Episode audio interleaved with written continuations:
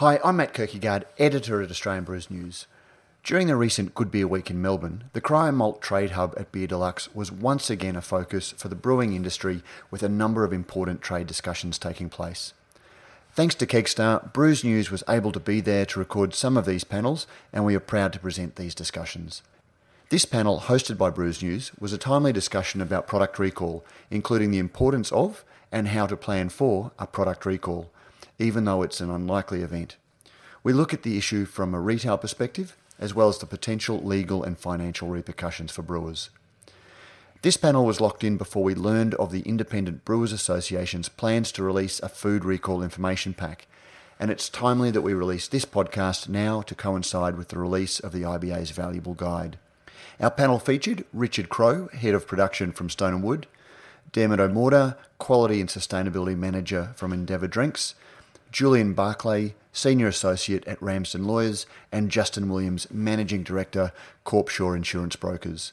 I should add that Justin didn't take the opportunity to give himself a big plug during the panel, but he had told me afterwards that his company is developing a dedicated, comprehensive insurance package for brewers that he says will provide significant saving on insurance in those important areas. We will share details of that when it's available. With a serious topic such as this, I'm not sure that saying enjoy the conversation is appropriate, but it's a valuable discussion that I'm sure you'll benefit from.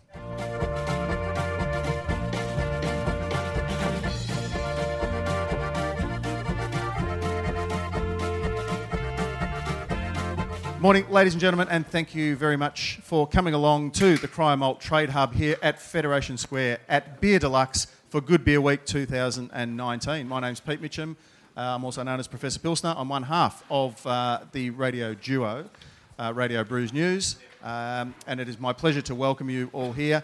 Thanks very much to our very good supporters at Kegstar for sponsoring this panel.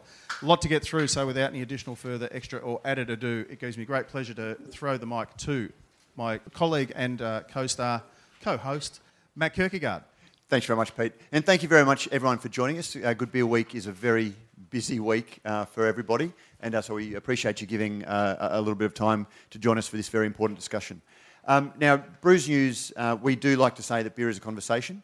Um, but there are some conversations in this industry that can be a little bit harder to have, um, and recalls is one of those. And the, the idea for this panel came from the idea that uh, over the last 10 years, um, the, the craft brewing industry, or the last 15 years, the craft beer industry has moved from uh, being the garage band to playing stadiums. Um, and with that, there are a whole lot of uh, changes of mindset that have to come about. And uh, we have seen some unfortunate uh, situations over the last uh, you know, months uh, and, and, years where breweries have had issues that have had to be dealt with in, in the marketplace. Um, and sometimes you get the feeling that that's not given the uh, seriousness, uh, not in terms of quality, but the repercussions for what can happen if an event happens in, in trade. And also, breweries not knowing what to do uh, when it happens, how to get on the front foot, but also not fully understanding the downside if you do have a, a withdrawal or a recall uh, situation. So that was the, the, background. We're very, very lucky to have a, you know, a panel of experts. Uh, Richard Crowe, who is uh, getting bonus frequent flyer miles. Um, Richard Crowe, the head of production at Stone and Wood. Um, we've got Dermot O'Morda, from, uh, who's the uh, quality and sustainability manager for in, Endeavour Drinks Group. Uh, we've got Julian Barclay, who is a senior associate with Ramsden Lawyers. We've also got Justin Williams, who's managing director of Corpshaw Insurance Brokers. So, what we've tried to do is go from the brewery to retail to uh, the support agencies that can assist you and protect you um, in, in, in the worst cases. So, I guess, Dermot, the, the very first thing uh, we, we, we might talk about is is there an issue that warrants us talking about uh, withdrawals and recalls uh, today? So uh, I'd say in the last 12 months we've been seeing an increase in secondary fermentations. Uh, and with the secondary fermentations, obviously, in a package, you're talking um, exploding product. Um, it's something, it, it is a, it's a concern, so there is uh, that risk of uh, uh, customer safety there. It's, if you look at the US market, it, we're probably you know a couple of years behind, and what's happening there is uh, yeah, over the last couple of years, they've been seeing similar circumstances. And, and again, we don't, we don't want to point fingers at anything, but uh, you are uh, sort of responsible for quality for this largest drinks retailer um, in, in the country across BWS and Dan Murphy's. You are uniquely placed to see what's happening um, in, in trade.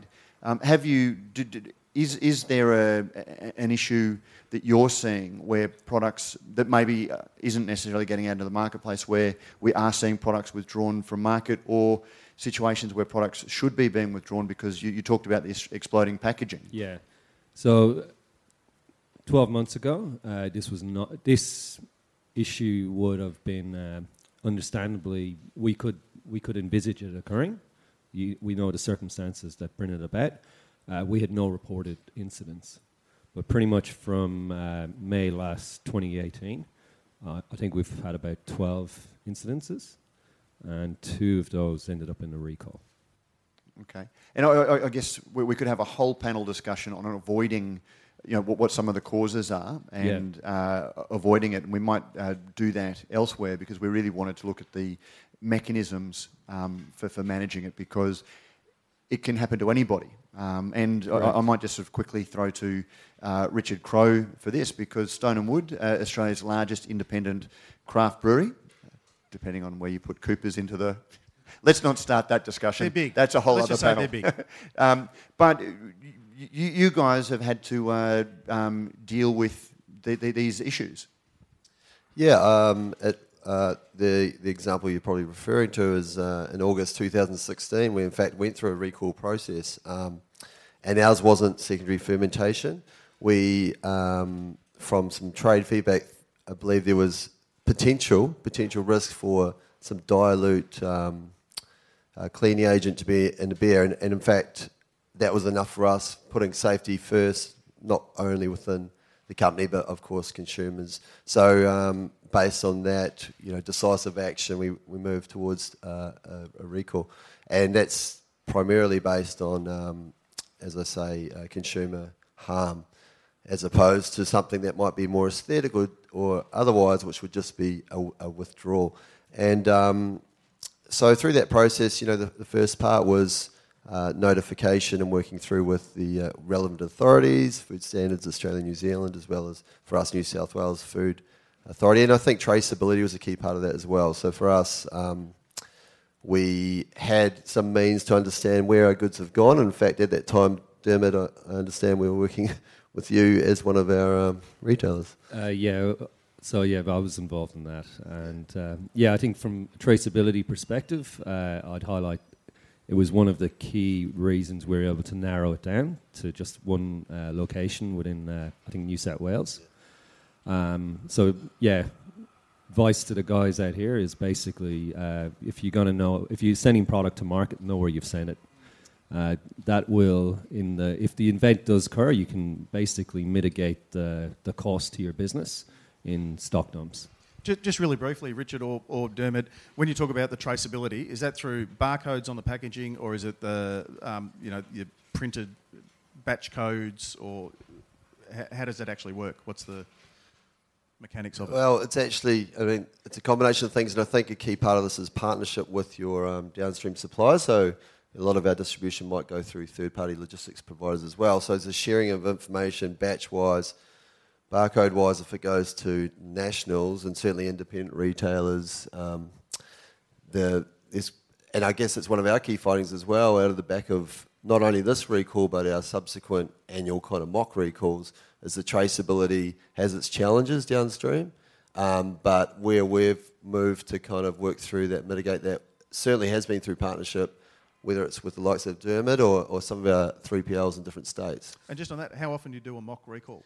We do once a year. Um, so we actually have one coming up in June, so off peak is probably the right time to do it. Um, and we, we essentially come out with a scenario, um, and there can be a number, number of scenarios. It could be allergen based or something physical in relation to glass or otherwise, or re-fermentation or even micro. Um, and we don't we go in there purposely not quite knowing what it is. Um, we assemble a team that's um, our coordinators actually Ben Summons, who's our, MD, and we have a bit of a group there, and we work through the entire process start to end, and we treat it seriously. As, as um, uh, and without fail, we always find something to improve on year on year, and it's been really worthwhile. And just stepping back on that, you did have the, the, the, recall event in 2016. At that stage, did you have a procedure in place to manage a recall, or did you develop one subsequent to that? Both, actually. We had we had a basic um, documentation and, awareness of the procedure, but there's nothing like stress testing it with an actual recall. um, and you know, a lot of positives came out of that for us because we assembled a group. There was a um, we really believed in decisive action and, and, putting safety first. And in fact, it was really important for us to maintain that trust with uh, Stone and Wood putting quality first and in fact safety. That um, in everything we do, we did whether it be through our media um, in relation to the recall, direct contacting with our customers, and we had our road crew actually visit or would phone them if it was something remote, so it was a personal connection. And there was a key message, consistent message around safety first. And as it transpired, when we retrieved all the stock, we, we actually didn't substantiate. Um, we had no other samples actually that met that, but as far as we are concerned, it was still absolutely the right thing to do um, from a safety point of view and morally. And um, and certainly, that process to your to your question, we identified a lot of points which we could improve on, and um, we matured as a business as well. But it also was fantastic because we could we scrutinised some of those quality practices we had, and in this scenario, we believe there may have been one shift where the shutdown startup procedure may have put it at risk. So we were able to close off um, those pieces, and so not only improve our preparedness, but internally improve our quality practices. So, just really interested on the traceability and the barcode side of things because we're kind of new to the distribution side. But how do you tell where your barcodes have gone? The same barcode goes to every single customer. So, how do you how can you use your barcodes to follow traceability to different suppliers? Uh, so the barcode, I would say, not you're not using the barcode. You're using your batch codes. So uh, your batch code would be your lot code. Um, some some brewers actually use a specific uh, identifier that, that, will identify the lot, but generally speaking, it's usually the the best. It's usually the day code that's put on the product. That's what we. That's how we track it.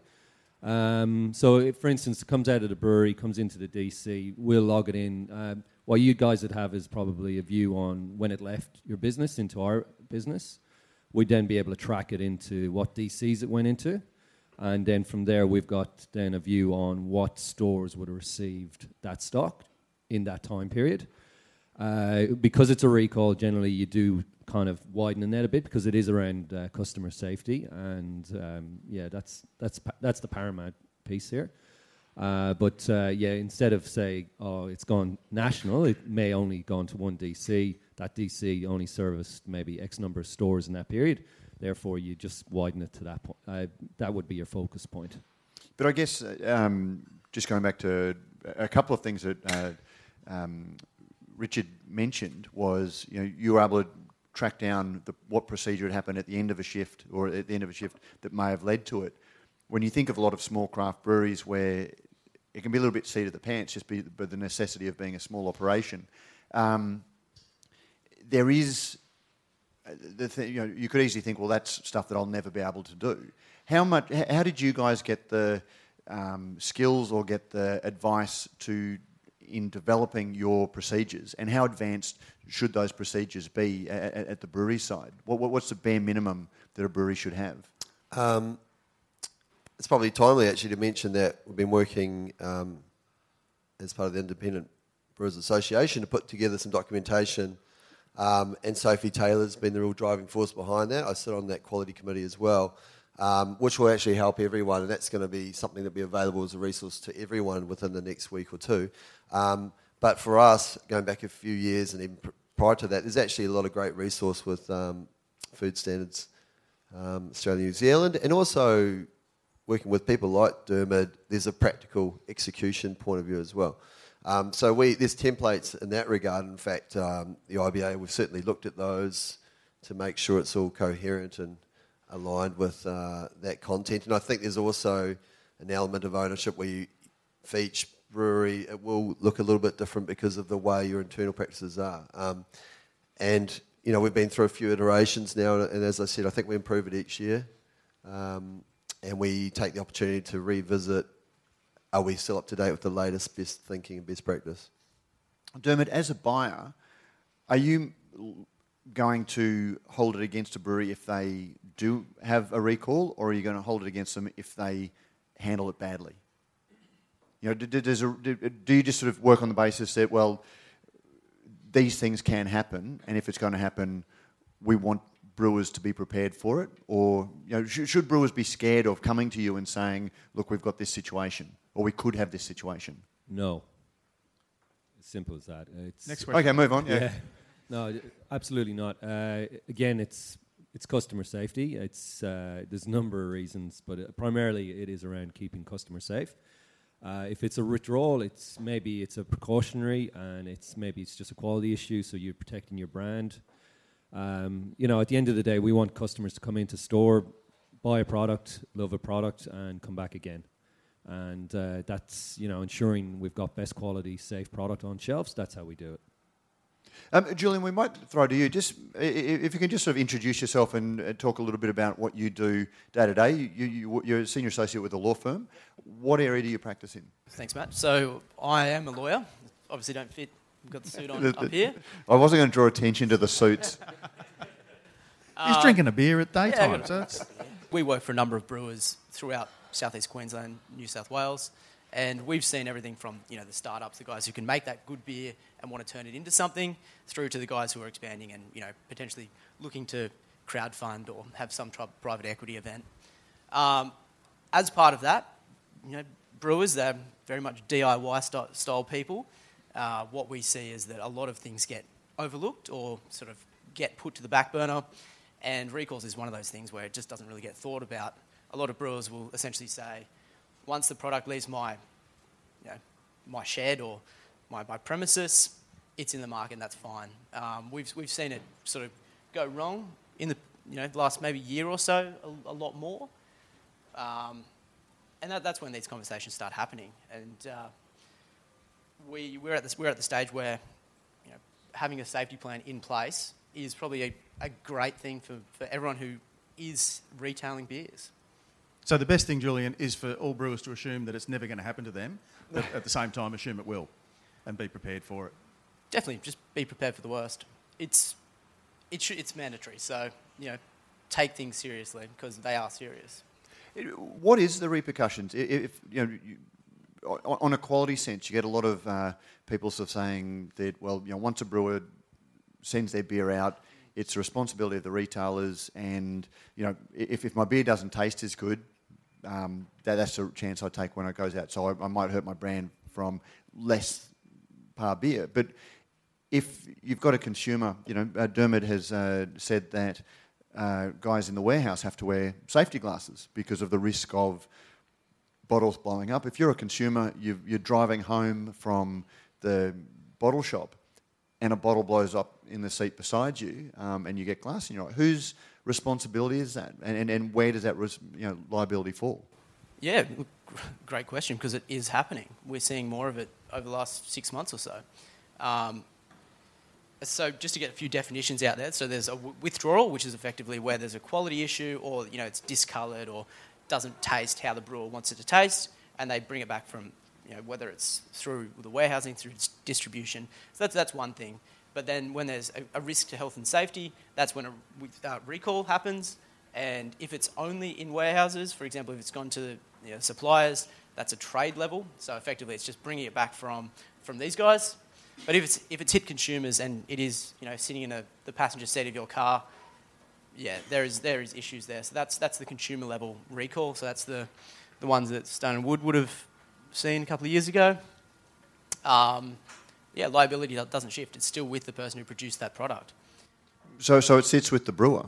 Yeah, correct. What about the liability for whether it's the actual brewer himself or herself, where it's a product issue, versus whether it's a glass issue or a canning issue from, is it Visy, whoever you get your cans from or your glass from? Because it's not always the winery or the, the brewer, it could actually be the packaging itself. I remember Cart, oh, don't want to shame it, there's a brand where the glass was chipping into the beer, where it's not really the brewer's fault. They order the glass and then whatever happens from there. So who's liable in that situation? Short answer is everyone gets sued and then the courts work it out. Lawyer, lawyers are 50 paces. and A, a good, a good lawyer win. will sit everyone in a room, whether it's the bloke that bought the cans or the bottles or the brewer, and they're going to sit around a boardroom table and they're going to say, "Show me your insurance policies," and they're going to have a run at all of them. And that's and that's what. And you're going to need, even if it's not your fault, you're going to need some sort of level of protection from an insurance sense to indemnify to indemnify yourself in court. And those legal costs to sit in a courtroom and, and say, "Hey, it's not our product," and go through the the process. Um, everyone's going to be involved. So, should their first point of call be to their insurer or to their lawyer? Always the Lawyer. insurer. Lawyer. What, what about with the uh, the party that actually has the beer at ambient temperature rather than say in chill temperature and therefore it's not being stored properly? I thought I'd Great. That, that's a great question because we're increasingly seeing people sort of saying, uh, you know, uh, there was a photo that went viral um, recently where a brewer sort of said, "Keep it refrigerated. We don't want this exploding," which was a- almost indicating that he knew that there was a problem, but yet he was committing his beers to a system that doesn't guarantee refrigeration. Yeah, I, I, my view there would be uh, if that's the case, don't sell it. You know, honestly, if, if we're in a situation where we need to keep something chilled so it doesn't hurt somebody, um, yeah, it, that's not a good situation to be in. Uh, On a, you know, from a, a historical point of view, like you know, a couple of decades back, we've not had entire cold chains for beer, and if now we have to develop a cold chain for product safety, uh, we need to sit down and r- rethink a couple of things here because honestly, it's make well, move well, store well, sell well. So it all comes together. But uh, a lot of that for me is just ensuring we get best quality product on the shelf. If we're at a point now where we're having to keep a beer cold so it doesn't go into a secondary ferment, so it doesn't explode, uh, yeah, I, we'd like to know that. You yeah, honestly, and that's and I, I think that's you know from our end that's that that is a concerning uh, trend we're seeing. That that's I don't know if it's more it's um, becoming an accepted situation, and if it is, uh, I want to flag that it's not acceptable. Uh, and number two, if you guys do have concerns over any of that, just talk to us, um, and w- we'll, we'll work something out. But essentially, it's basically ensuring that you know anybody that comes in contact with the product, be it the staff our, at our store. So, to your point around the glasses, that's just uh, the, PP, the personal protective equipment. There is a precautionary element we use if we are discarding a product that's gone into secondary ferment, and then it's basically the person that's purchased the product because. An incident we had was uh, a can exploded in somebody's car. Now, there's no fridge in their car. so the can uh, was just about probably two weeks near its best before date. Okay, so it's it's had a good life, and guys driving home, and boom, and it's a It wasn't a stout, was it? it was a stout. it was a stout. And uh, yeah, to look at the the mess that was left on his uh, the ceiling, and just you know, y- y- it's kind of funny. You can laugh, and but the scenario could have been he's driving down a motorway, and suddenly that happens, and he is just distracted and crashes, and that's just uh, to me unacceptable. It's it, it- we can't have that ever. So that, that's from a retailer's point of view. Um, to, to answer Richard's question, um, refrigeration doesn't matter. This shouldn't be happening. From a lawyer's point of view, uh, Julian, what's wh- what's your answer? So consumers in Australia are protected by consumer law. Consumer law effectively says, simplified version is that consumers are entitled to expect a certain level of quality from that product. Beer in Australia has traditionally been the, I'll buy a case, I'll put six in the fridge, and I'll, I'll sit the others next to the fridge and they can go warm. And then, you know, a couple of days, chuck them back in the fridge. So that's what a consumer expectation would be of, of a beer.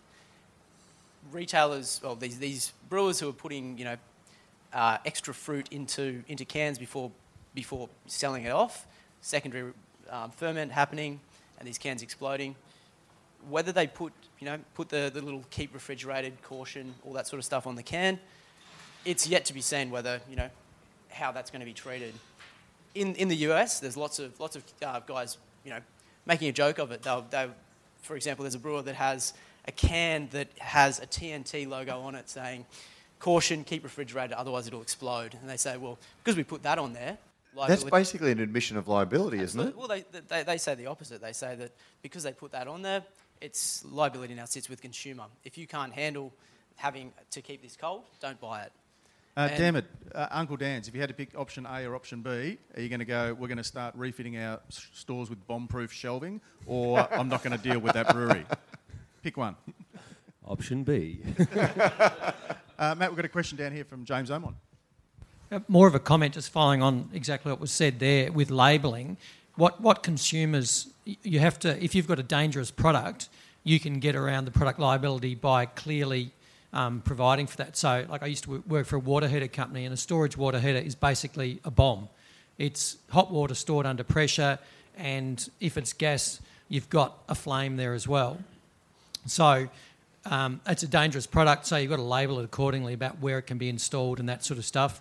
Um, cigarettes the same with the labelling, and I hate to mention cigarette labelling at a uh, an alcohol sort of uh, area, but I think what they're doing in the US, if you want to make that sort of product that does have that element of danger to it, then the best thing from a product liability perspective to minimise um, potential liability for the brewer is to have that sort of labelling. And the wine industry also went through this a couple of years ago with sparkling wine, because again, it's stored at two atmospheres. It's effectively a little bomb in glass. And um, bottle shops used to open the um, cases of sparkling with a, with a um, box cutter or a Stanley knife. If you got a, a nick on the, um, on the bottle, it um, damaged the integrity and was easy, uh, easy for it to explode. So the the um, shippers had to have were changed to have you know the no knife symbol on there, and also the bottles. People um, back in the days of corks, um, the cork would um, if it got stuck, people would use a corkscrew to try and get it out. Big no no. Um, and again, the labels. If you look at a bottle of sparkling nowadays, the label has been changed to talk about um, the safety elements of you know not scratching the bottle, etc. And I think that might be for this type of beer. If people want to um, produce it, they may they may need to think about a different um, labelling. And to say keep refrigerated is not enough because that could be the consumer might think that's flavour, um, taste wise. It needs to be emphasised that it's actually a warning, um, and and explain the reason why you need to keep refrigerated. Now, Justin Williams uh, from Corpshore Insurance Brokers. Um, now, th- th- this isn't a paid ad, but I'm getting the feeling that I should be getting insurance i- i- if I'm a, a brewer, and I'll happily take 5% spotter's fee for anything that you uh, do out of today. Um, but if you are an insurer, insurer, and I'm a brewer that comes to you wanting to be insured, do you cast a rule o- over my operations to assess the risk as part of your process? Uh, look, uh, the, the short answer is yes. Uh, like any insurance policy, you know, whether it's car insurance, if you haven't got a, if you've got a bad driving history, well, you're probably going to pay more. You're going to have a higher excess, or you might be declined. So if you're running a uh, a, a um, two-bit operation out the back of your garage, well, I, I, it's unlikely insurance companies would want to get on board. Um, and I think everyone here has a passion for beer. Obviously, that's why you're here. But you also want to make money. So we talk about the procedures in place, and I think Rich mentioned there's a, a booklet coming out which is uh, to help you know uh, give everyone guidance on how to operate a business and how to do things professionally. Uh, like anything, everywhere, you know, you all have a passion for beer, but I think you all want to make money too from your beer. So um, you're having the right procedures in place. Um, uh, you know, that's go- certainly going to help um, you to get insurance and to, to identify your risk and, and, and your business and your income. So yes. You did say at the start that in, in the unfortunate event that there is an incident and somebody is hurt, um, they line you know the insurers up and, and, and get every party, the can The, maker. law- the lawyers do that. The, the, the, the Yeah. lawyers will do that, but they'll get the can They maker, they'll them. get the brewer, they'll get the retailer, and try and find out who's responsible.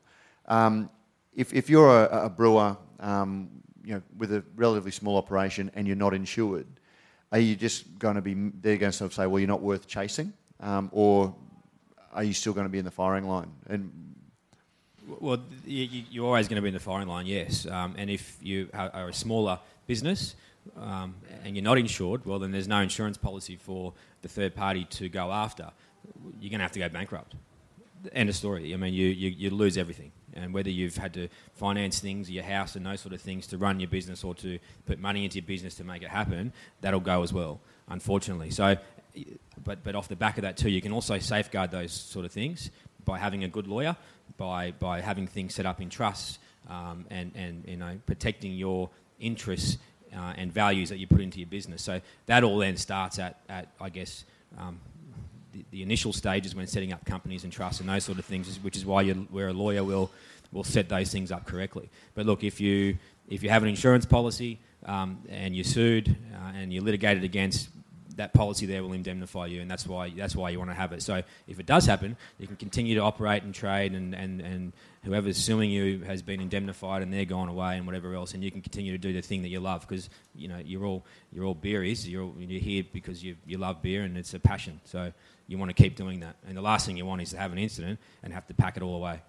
G'day, guys. Uh, my question is probably more around um, what happens to the brand when something does go wrong, um, and how much of an effect do you see that with the consumer? Does does the do we need to change consumer behaviour around how beer is stored at home? use the example of um, putting a six pack in and leaving the rest of the case out. What do we need to do as people who are involved in the beer industry to help um, negate particularly, I guess, I guess, that more of a heat problem in the future. But yeah, more, what does um, I guess probably a good question for the guy from Stone and Wood. What's what happened to the brand in 2016? If I can just quickly, sorry, sorry, to, if I can just answer in my terms, in, from an insurance aspect, I can't answer that question on how you, you know, you can you can rebuild your brand because if something happens and you send a product out and it's faulty and it and it's not right and it hurts someone, it is it is bad news for your brand. Absolutely.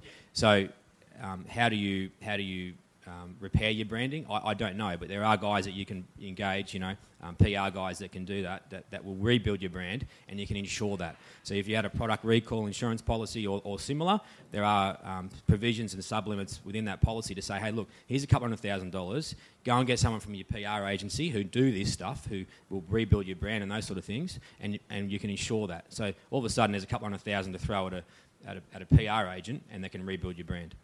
And I think, um, you know, one of the things to consider is that this, this has been done really badly and really well. And I think a really badly executed recall, which is, at the worst case, it's a mandatory recall. It's taken out of your hands.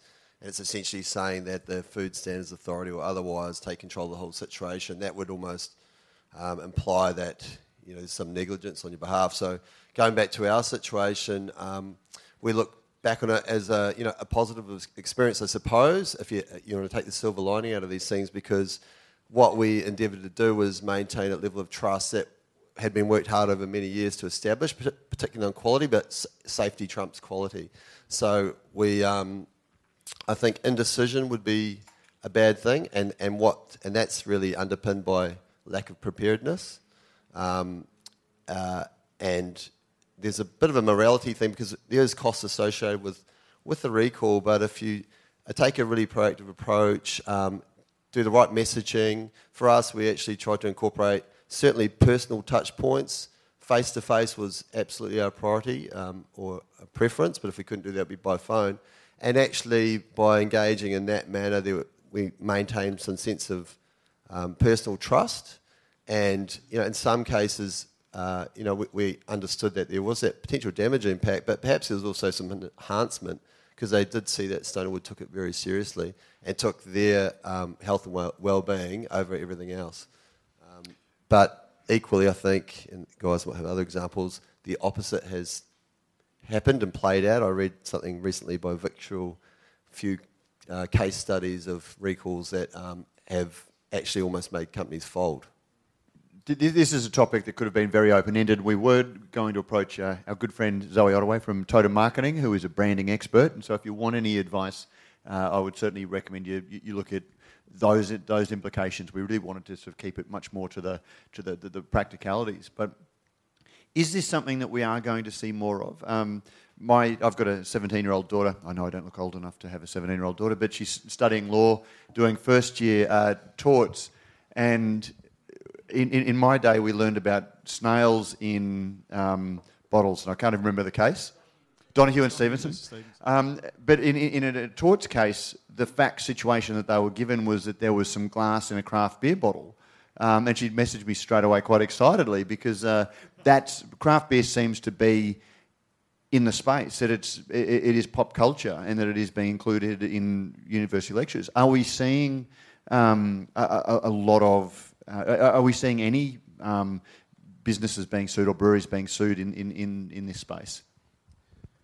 Well, I don't know about being sued directly, but I, we are definitely seeing a lot more recalls happen. Um, so in the last six months, there's been three very public recalls from you know notable craft breweries, um, and procedures have changed as a result of, of those recalls.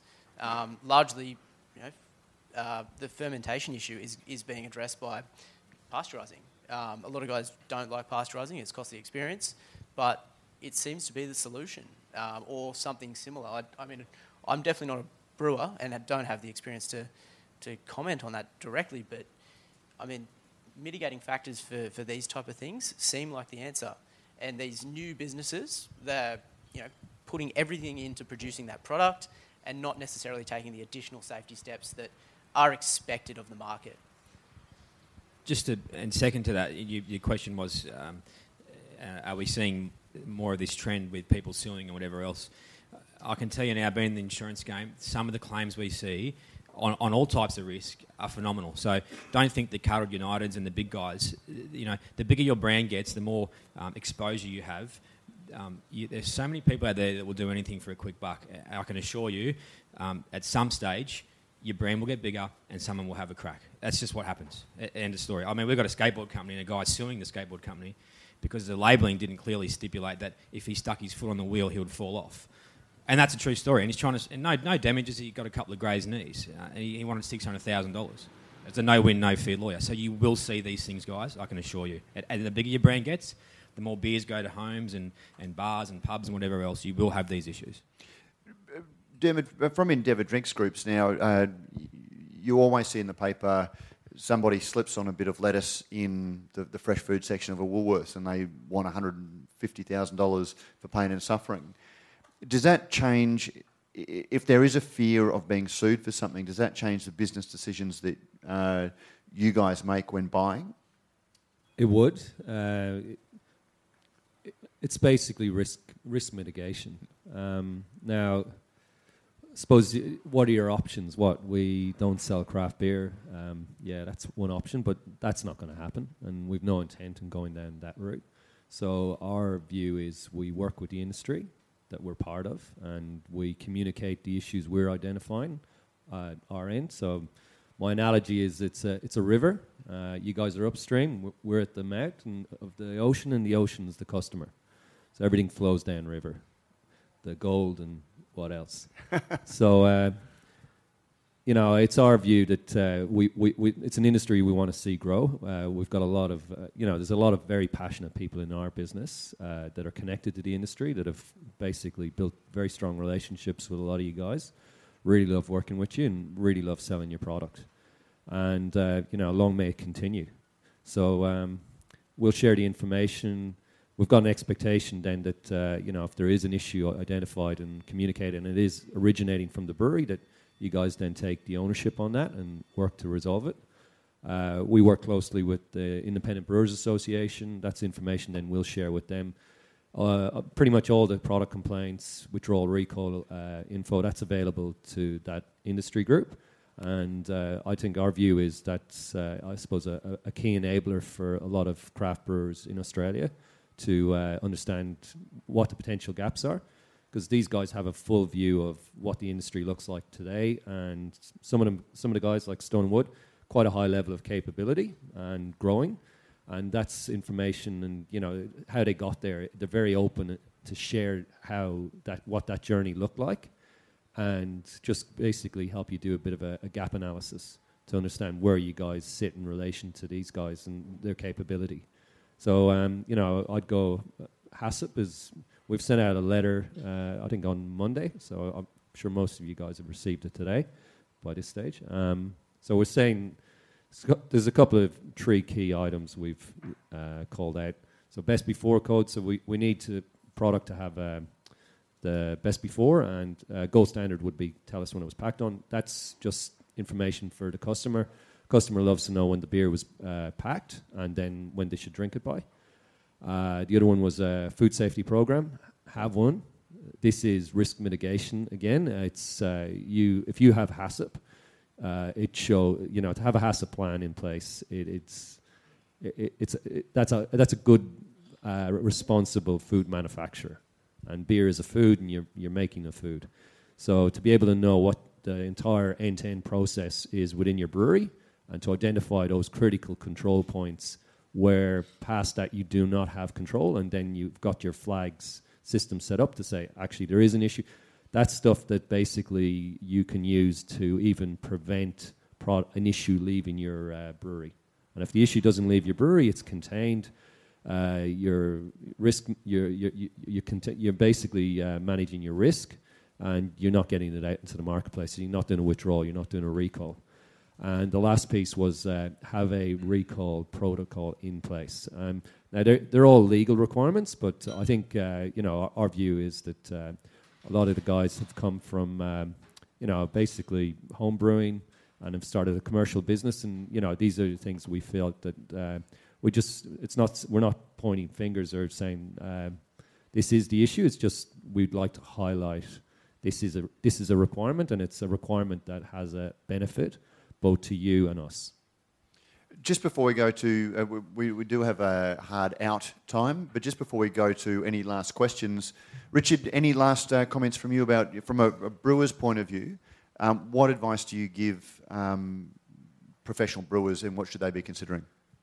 Um, you know, we focus definitely on the recall process, but that is in some ways after the ship has sailed. So I'd say as, at least as much energy should be put on the quality assurance pr- processes. And then to uh, Dermot's point about um, CCPs, that's really quality control. So, yes, something's maybe out of spec, but you've captured it w- within the brewery wall. So, there's kind of three key parts. Once you're talking recall, you're saying it's got through the net and um, it's almost a damage control kind of piece. So, really focus on that quality assurance to pre- prevent or quality control to capture.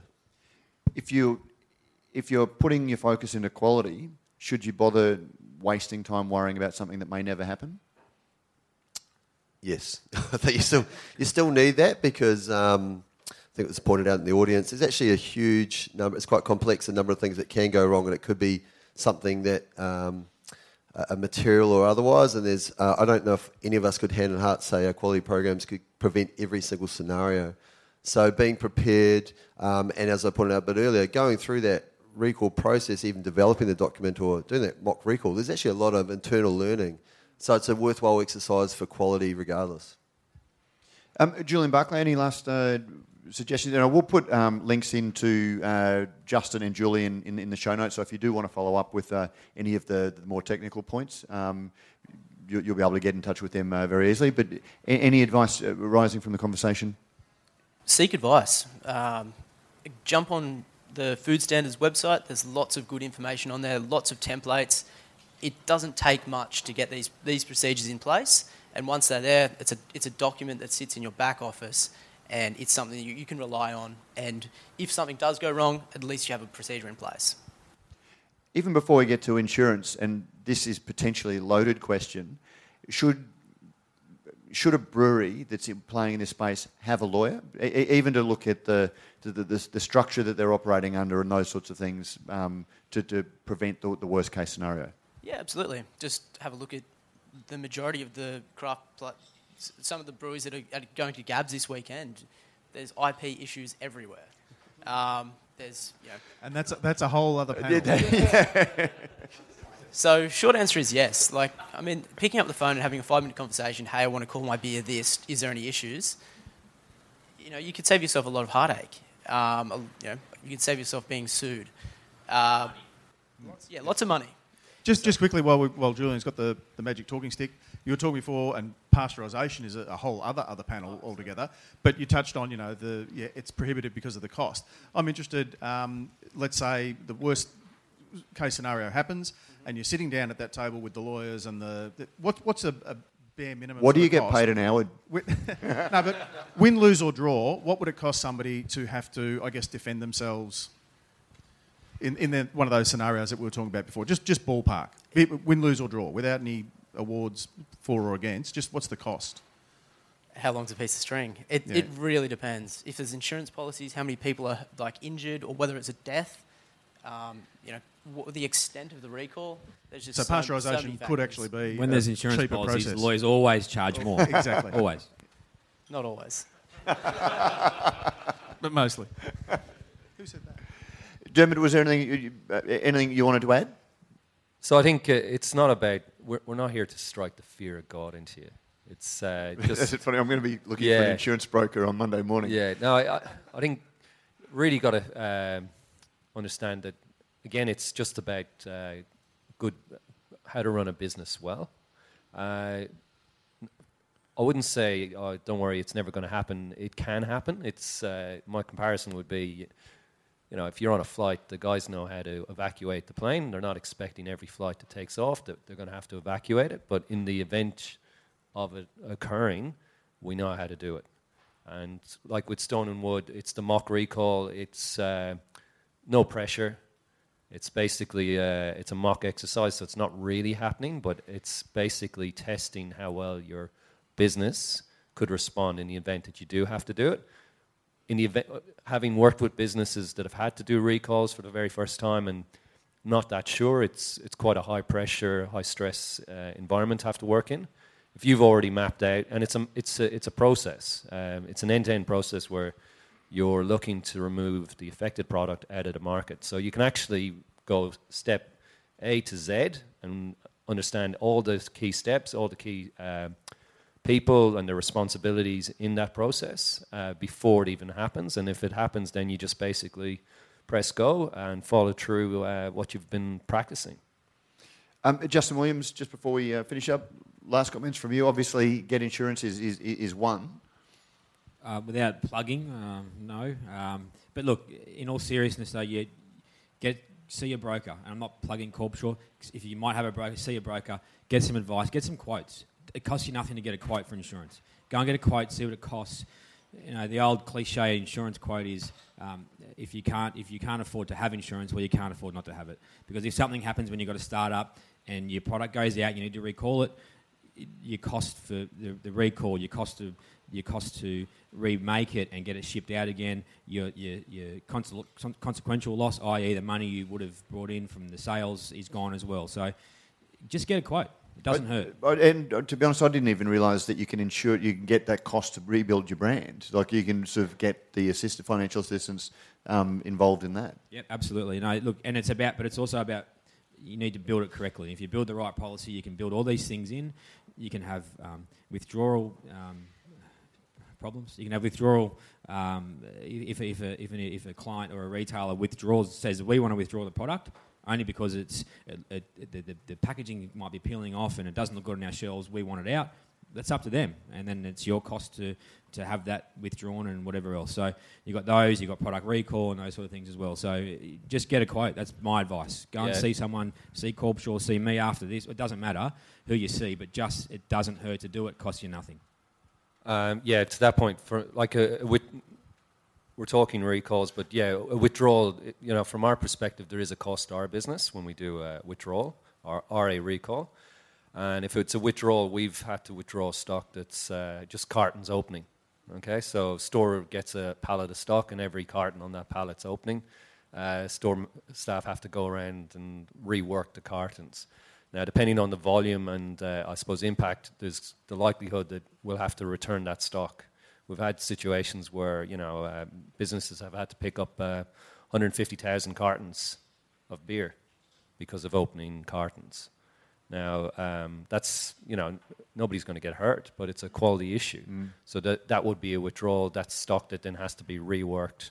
There's a cost to the, bit, the cost to that business. And, and, and we've seen similar things, and that people say, well, what does that cost? You know what? They probably charge you two dollars a carton or a dollar a carton. So there's two hundred, there's one hundred fifty or three hundred thousand dollars that they're going to charge you to fix your cartons or whatever it might be. And that's Yeah. you know you, you can insure against these things. Yeah, like if uh, at a, for cost from our side, so it's uh, it works out usually around seventy-eight dollars a store. So depending on how many stores you're in, and then we look at that covers then the work we need to do at a DC, and then obviously just to manage the issue.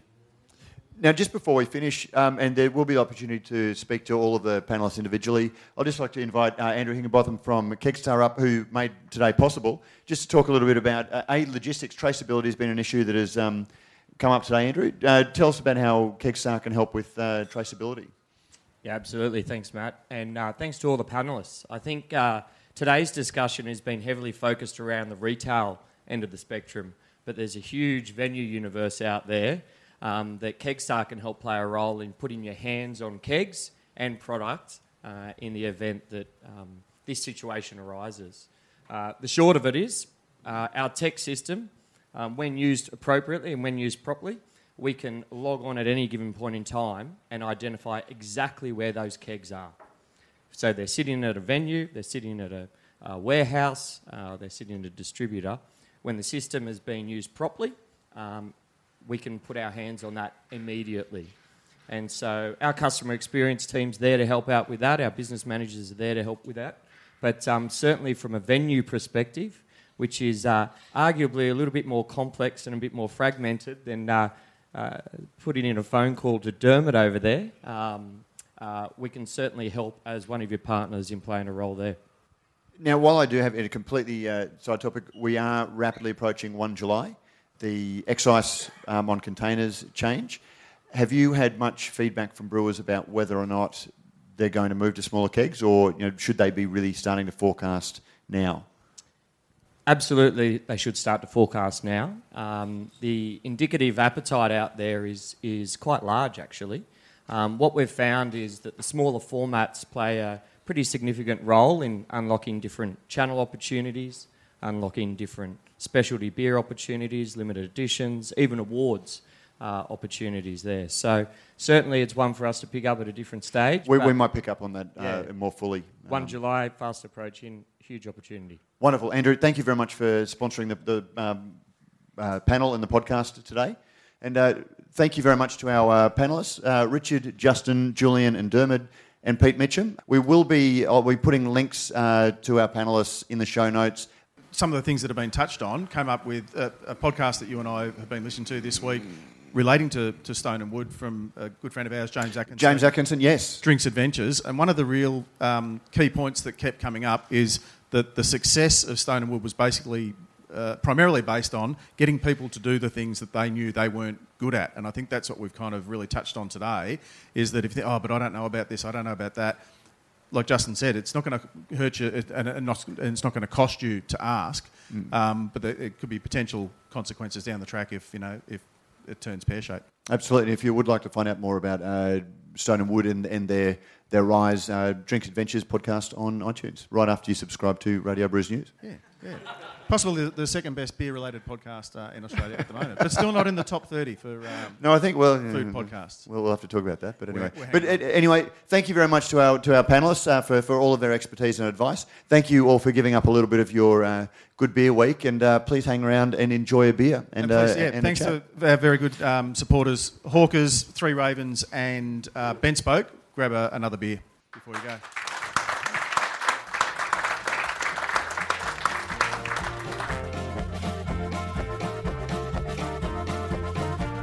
And that was our panel. Our coverage of the Cryer Malt Trade Hub at Good Beer Week was made possible by the generous support of Kegstar. Kegstar owns kegs, so you don't need to. Don't forget, if you like what we do here at Radio Brews News, you can help us out in a number of ways. You can sponsor the show either by a small monthly contribution or through a one off donation. You'll find details in the show notes. You can also review us on iTunes or whatever your favourite podcasting service happens to be. Let us know what you think and help others find and discover our shows. Finally, you can tell us what you think about what's going on in the beer industry by emailing us at producer at brewsnews.com.au. All letters received will receive in return, as by, by way of thanks, a Brews News bottle opener. And thanks to our very good friends at Beer Cartel, uh, the letter of the week will receive a mixed six pack of great Australian beer. We love hearing your thoughts on the stories we cover because, as you may have heard, beer is a conversation.